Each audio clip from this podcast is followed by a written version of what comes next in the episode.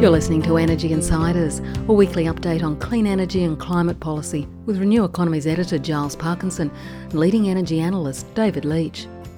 Energy Insiders is brought to you by Evergen, providing fully integrated and optimised energy intelligence and storage for residential and commercial sites. And SolarAray, experts in solar PV, storage and monitoring. Hello, and welcome to this latest episode of Energy Insiders. My name is Giles Parkinson. I'm the editor of Renew Economy, and joining me, as is usual, is David Leitch, ITK analyst. David, I trust you are well. Giles, I'm well. Trust the audience as well. And hello to our special guest. Yes, Craig Memery from the Public Interest Advocacy Centre. Craig, thanks for joining the Energy Insiders podcast. Thanks for having me, Giles. Hi to yourself and hi to David. No worries. Look, we've got you on. You're one of the foremost experts um, and consumer advocates in the energy space. And heaven forbid, over the last 20 years, I don't think there's been enough focus on the consumer side of things. But um, especially on board to talk about the latest development, um, particularly with demand response and the major rule change that came through last week. But look, first, before we get there, I just want to have a quick discussion about some of the other things that happened this week, and particularly with Queensland. David, we've been talking and wondering about Queensland's 50% renewable energy target, and particularly that reverse auction they had called the RE400 for 400 megawatts of renewables and to 100 megawatts of storage.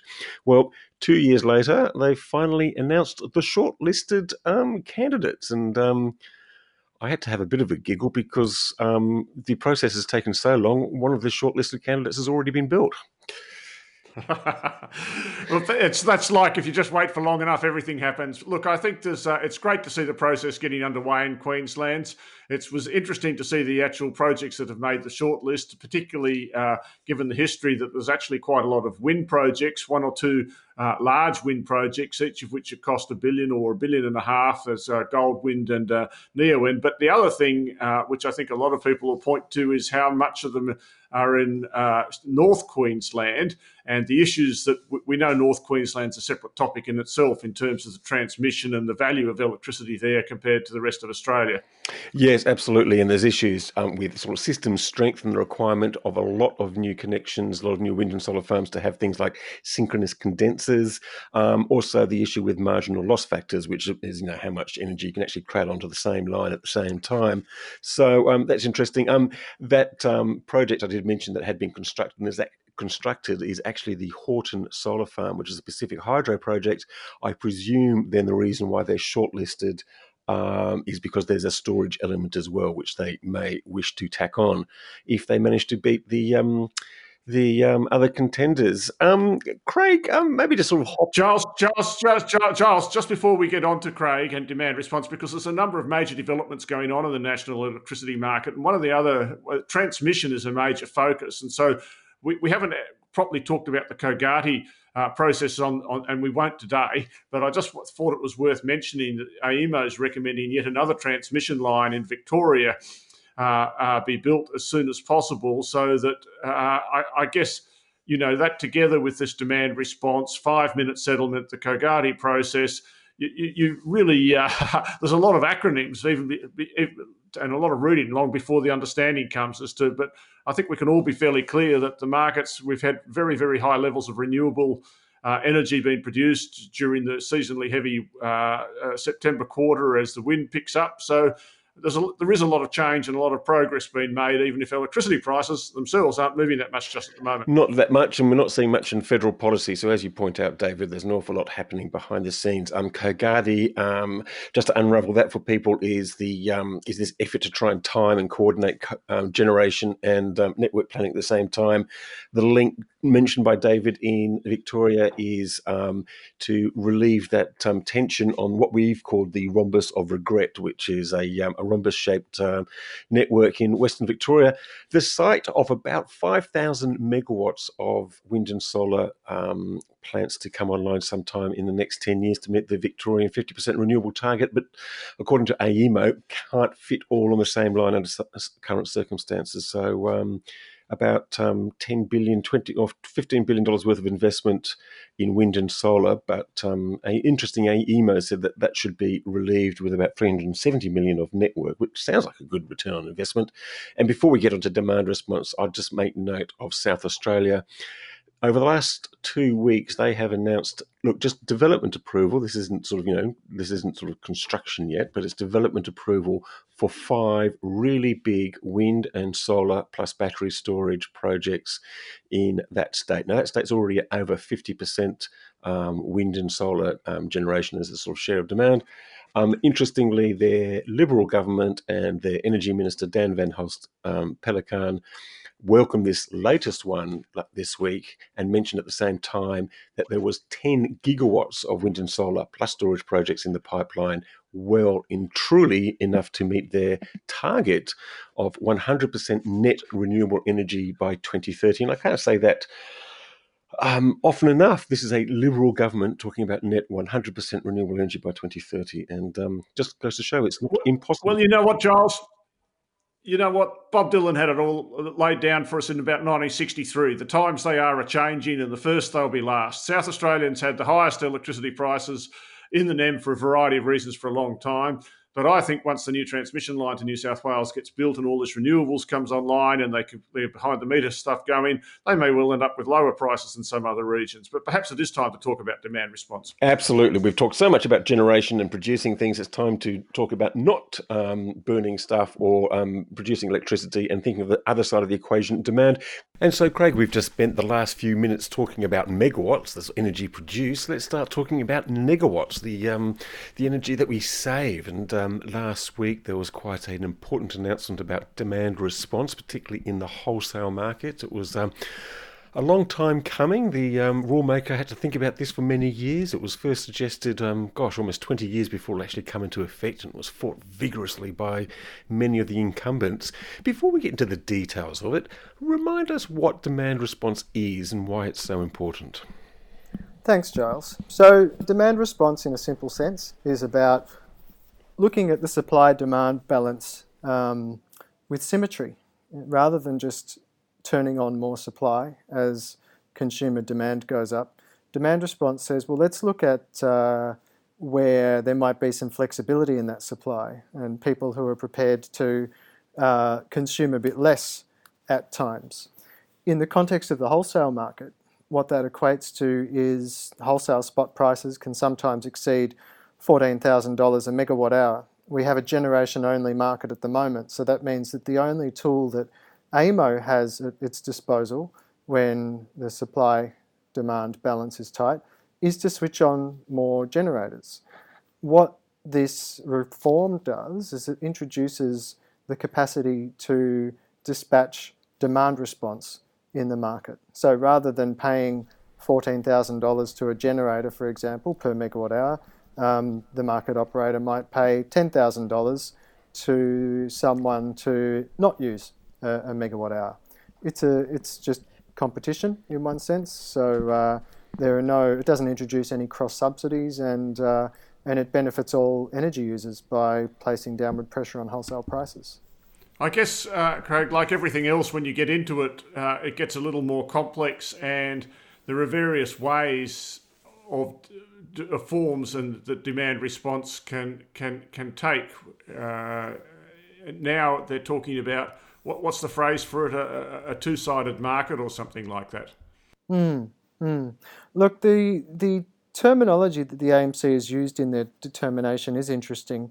They describe the demand response mechanism in their view as potentially uh, almost a transitional thing. What they envisage is that one day, I think, competitive uh, forces will be such that retailers and consumers will do all those things of their own volition without having to have third parties to provide that service. What we've seen, though, so far in the last decade or two of uh, the energy market is that retailers prefer to cover their wholesale uh, position by vertically integrating and hedging and contracting with, with generators. That just tends to be the way they do things. And they haven't shown a lot of interest in deploying demand response as a, as a way of, of dealing with that. So what this new rule change does is it introduces a third party to do that who consumers can contract with irrespective of who their retailer is. And that third party acts uh, with equivalence to a generator, meaning that there's a level playing field between the demand response providers and the generators. And, and, I guess it's just happening in, in, this initial phase at sort of the big business level. Um, it's not going to be available to households immediately. We might find out why that is or uh, why that isn't um, later on. So we're talking about sort of refineries and smelters where they can, other big energy users, just sort of turning things off that they don't need to happen to run at certain times. Tell me though, I mean, will they really be getting paid 10, as much as $10,000 a megawatt hour for not being used or will the price actually come down below that? It still seems like a, a hefty sum to be paid for not doing something it'll be determined by the market. Um, and rather than thinking of it as being paid to not do something, uh, I would be thinking of it as reimbursement for the impact of on, on operations of not using that energy, and think of it as a payment that's being made to uh, a cheaper source of supply, if you like, or a cheaper way of meeting demand supply balance than a generator in that case. Uh, it, may, it, it, may, not be cheaper, it may just be an increase in the uh, quantity of supply, which uh, results in a lower clearing price.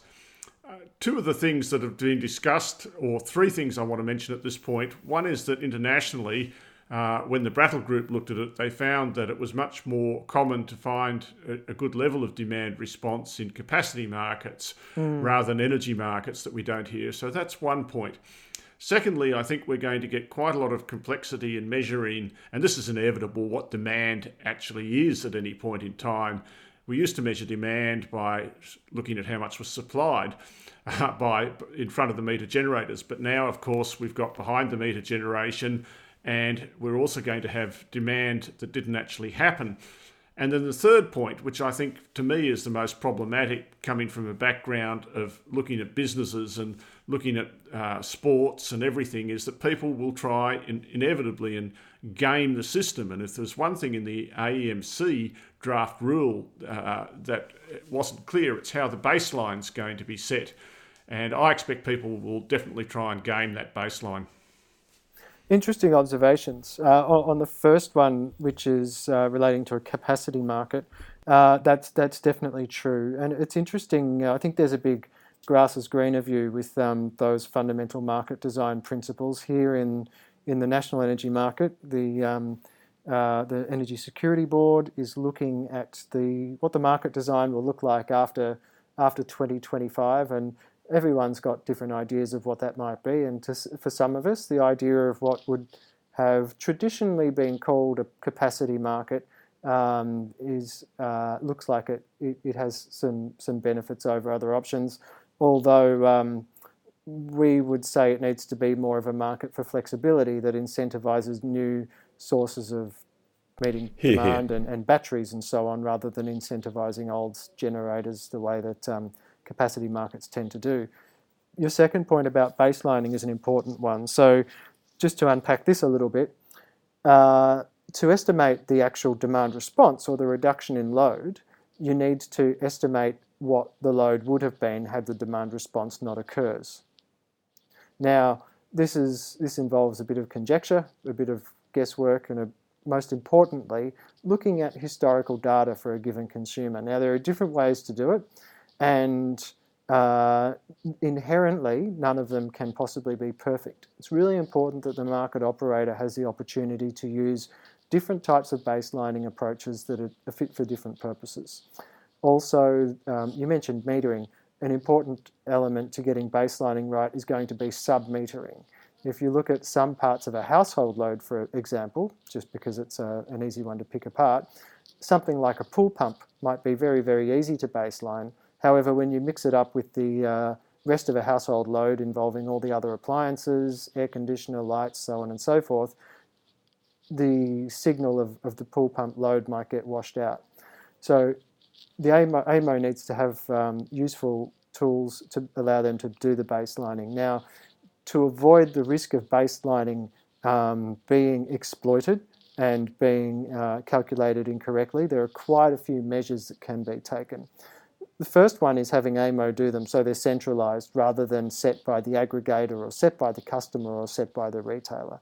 That means that the demand response um, is determined according to the um, according to the market operator.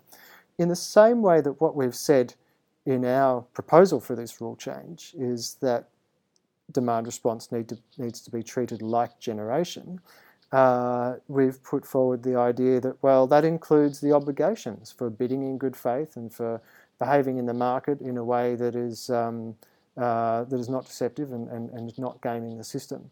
So that would require the regulator to have a role in uh, making sure that demand response participants are behaving in the way that they're, that they're meant to. Um, it's also important that the baselining methodologies that are available to AEMO are fit for purpose and that they really allow to be allow them to be updated. So if certain behaviours or patterns are observed over time, that the baselines can be updated to, to fix that. But one final thing on baselines and, and the risk of baselining error. Um, it's probably important to stress that baselines in our own market aren't actually a new thing at all.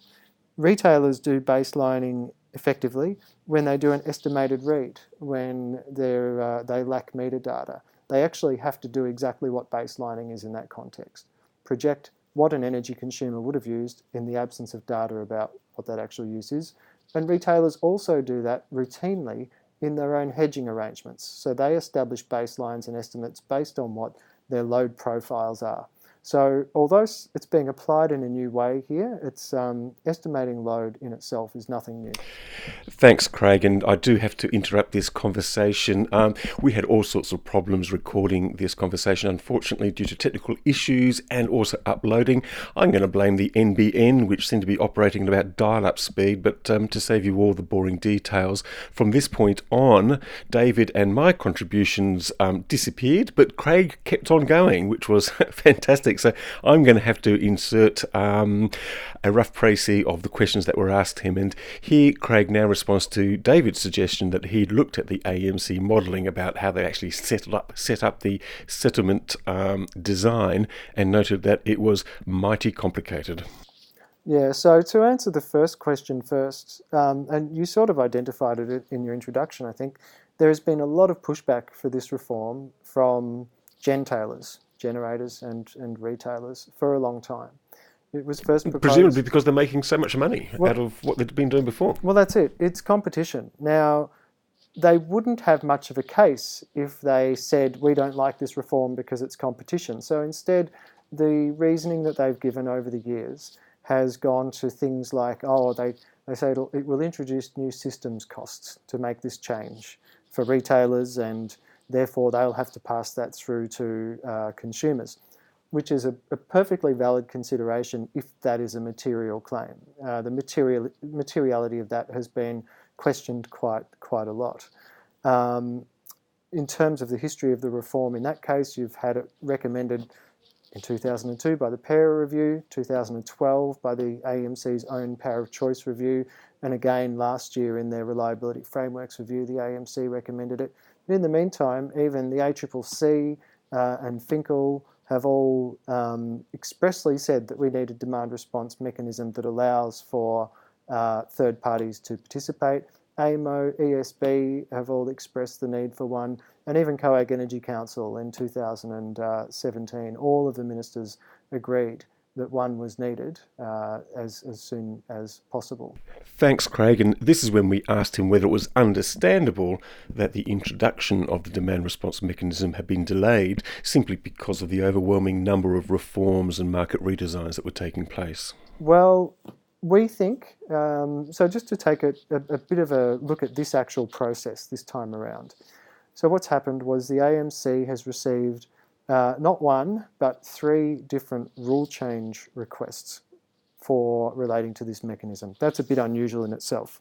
The first request was put in by uh, a group of three organisations my organisation, the Public Interest Advocacy Centre, Total Environment Centre, and the Australia Institute. Our proposal was based on a proposal that was put together by AEMO a, f- a few years ago with a few tweaks. Subsequently, the Australian Energy Council, representing the uh, retail and generation businesses, put in their own proposal for a rule change. Um, their proposal was a bit more of a rule stay the same than a rule change. They were proposing that retailers retain the, um, retain the, the, the, exclusive right to access the wholesale market with respect to demand response. And then the South Australian government put in a rule change request, which was actually quite supportive of ours and introduced a different transitionary me mechanism. Now, where the AEMC has, um, well, firstly, the AEMC has actually picked up all of the basic principles that we said that they need to, and they've made the fundamentally key decision to introduce a third party demand response provider and give them equivalence to generation in the market. So that's a big thumbs up, and that's the most important element of the rule change. With respect to the couple of areas that um, where they've differed from the proposals put to them, one is that they've come up with um, uh, a rather novel settlement mechanism. Now, we probably don't have time for me to go into the detail here, but it differs from.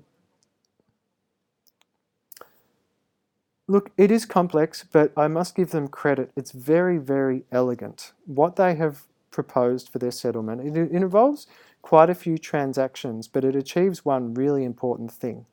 And that is, it means the way that they have um, designed the retail side of the settlement means that retailers do not need to change their systems to introduce the mechanisms mechanism and their wholesale cost does not change and they are compensated for any perceived or real lost revenue by the consumer reducing their load for the component that they therefore won't get paid for. Um, and that's that's done in a very very elegant way, and it actually neutralises that point that I raised before, Giles, about um, retailers have said that there would be significant systems changes required. So we're really behind the AEMC on that. It is complicated, so it's it's getting all sort of confused, all sorts of confused commentary around the place. But the, the facts of the matter are that that settlement mechanism um, makes sure that no consumer is uh, cross-subsidising any demand response, and it makes sure that no retailer is out of pocket, but it still ensures that there's an avenue to market for that demand response being provided by the third parties. The two, th thank you. The first, the, the, there are two things that we are going to encourage the AEMC to, um, uh, to, to work on to potentially change. One of those is the timing. Now, um, I think uh, you're exactly right, David. There's a lot going on. There's um, five minute settlement, there's um, uh, global settlement, and those are just some of the things that AEMO is looking at. COGATI, ESB's post 2025 market design, and a whole range of other things are all sort of swimming around. So um, it is important that we don't um, introduce anything more quickly than we, we can. However, 2022 is three summers away. We have Liddell uh, coal-fired power station expected to close in that year a lot of other coal-fired power stations are getting older and a lot of generators are already out for maintenance and there's a significant schedule for maintenance coming up. Uh, we think that the mechanism can and should have a staged introdu introduction starting at least one or two summers sooner. That's really important so that we can give ministers the confidence that the energy market has all the tools that can be thrown at it, thrown at it to maintain reliability that we need. Um, the other mechan- the other aspect of the design is that AEMC has deferred the idea of allowing this to be extended to households, um, as you noted earlier, Giles, so that it's initially only um, uh, allowed to be accessed by um, large large businesses. Now, the the main reason that they have for doing that is that we need to resolve the consumer protections arrangements. On the surface, that seems completely reasonable. We're introducing a new party who's delivering energy services in the demand response aggregator, and the existing consumer protection arrangements in the National Energy Retail Rules aren't designed for that party. However, we think again that there is a way that at least some household loads uh, and some households could be allowed to participate under the current arrangements and still be adequately protected. For example, pool pumps, batteries, these are things where there isn't actually an impact on households' quality of life or amenity um, in relation to that type of demand response. There is only a potential financial impact, and Australian consumer law certainly covers contracts and arrangements that can relate to that. Certainly, when you look at other loads, air conditioning is an example of where it might seem all very flexible for the first couple of days of a heat wave, and it often is, but there is a real risk that people who have thermoregulatory illness um, might be um, uh, might be placed at risk by not having the right protection arrangements. So certainly we need to make sure that the protection arrangements are visited so that we don't so those consumers aren't accidentally picked up. Thanks, Craig. And here we lost a two minute conversation between myself and David. And look, I'm sure it was absolutely wonderfully witty and insightful, and I can't quite remember the details. But it finished by going back to Craig and asking him about the future of demand response, and particularly for households and their technologies, the existing ones such as pool pumps, but also the new ones coming along like batteries and electric vehicles, and how that might operate into the future. I think so. I think the reality is that there are a small number of households, very small number of households, who are super engaged and would watch the wholesale spot price from one hour to the next and be poised to switch things on or off to, to respond to prices. I think the bigger market for demand response is actually as a bundled service with other products that people are buying anyway. So it will be someone gets an electric vehicle from Tesla or someone, for example, um, or a battery um, service that's provided by someone, and there will be some control of that, controlled charging, and potentially controlled discharge as well. And that will be provided in the background without someone having to actually hit a switch. Uh, maybe they'll they'll need to be um, uh, have permission requested of them at the time or so on. But it means that they can actually relatively passively use some of those demand response services.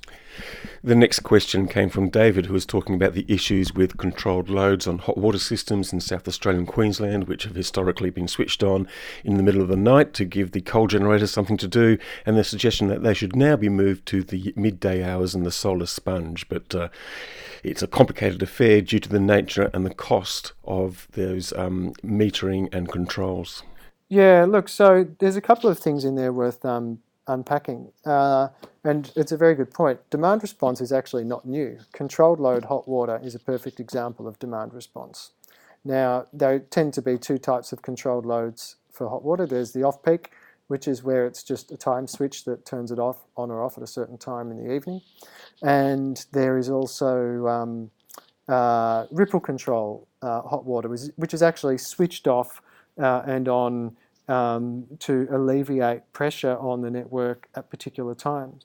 And an extension of the sophistication of that is actually smart air conditioners. Uh, there are tens of thousands of households in Queensland who have smart air conditioners that are used by the network to um, uh, reduce that load, to reduce the impact on the grid.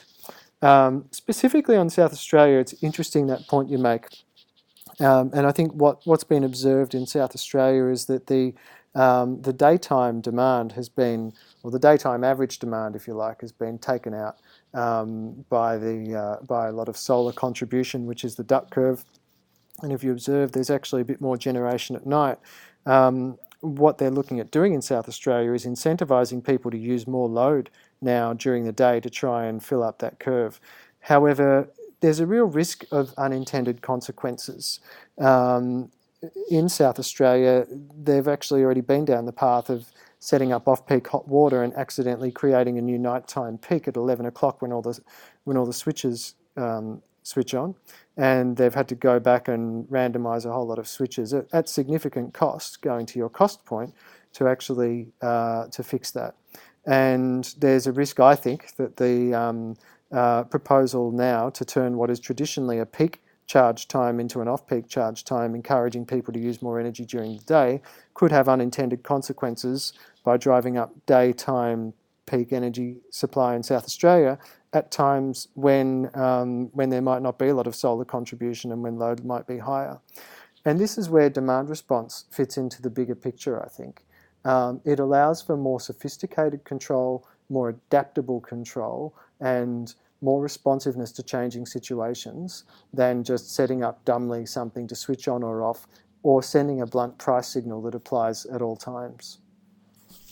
So let's maybe finish off, Craig, with, by asking you what else is on your radar. I mean, there is so much going on in this space and the regulatory affairs with the redesign of the market. What what are you looking out for, and um, what's holding your interest in the next big thing? It's a great question. Um, I mean, here, here at PIAC, since 2017, we've been working towards the objective of New South Wales household energy bills being 25% lower by the year 2025. Incidentally, we came up with that uh, projection and goal before the ACCC came up with their estimate that bills could be 24% lower.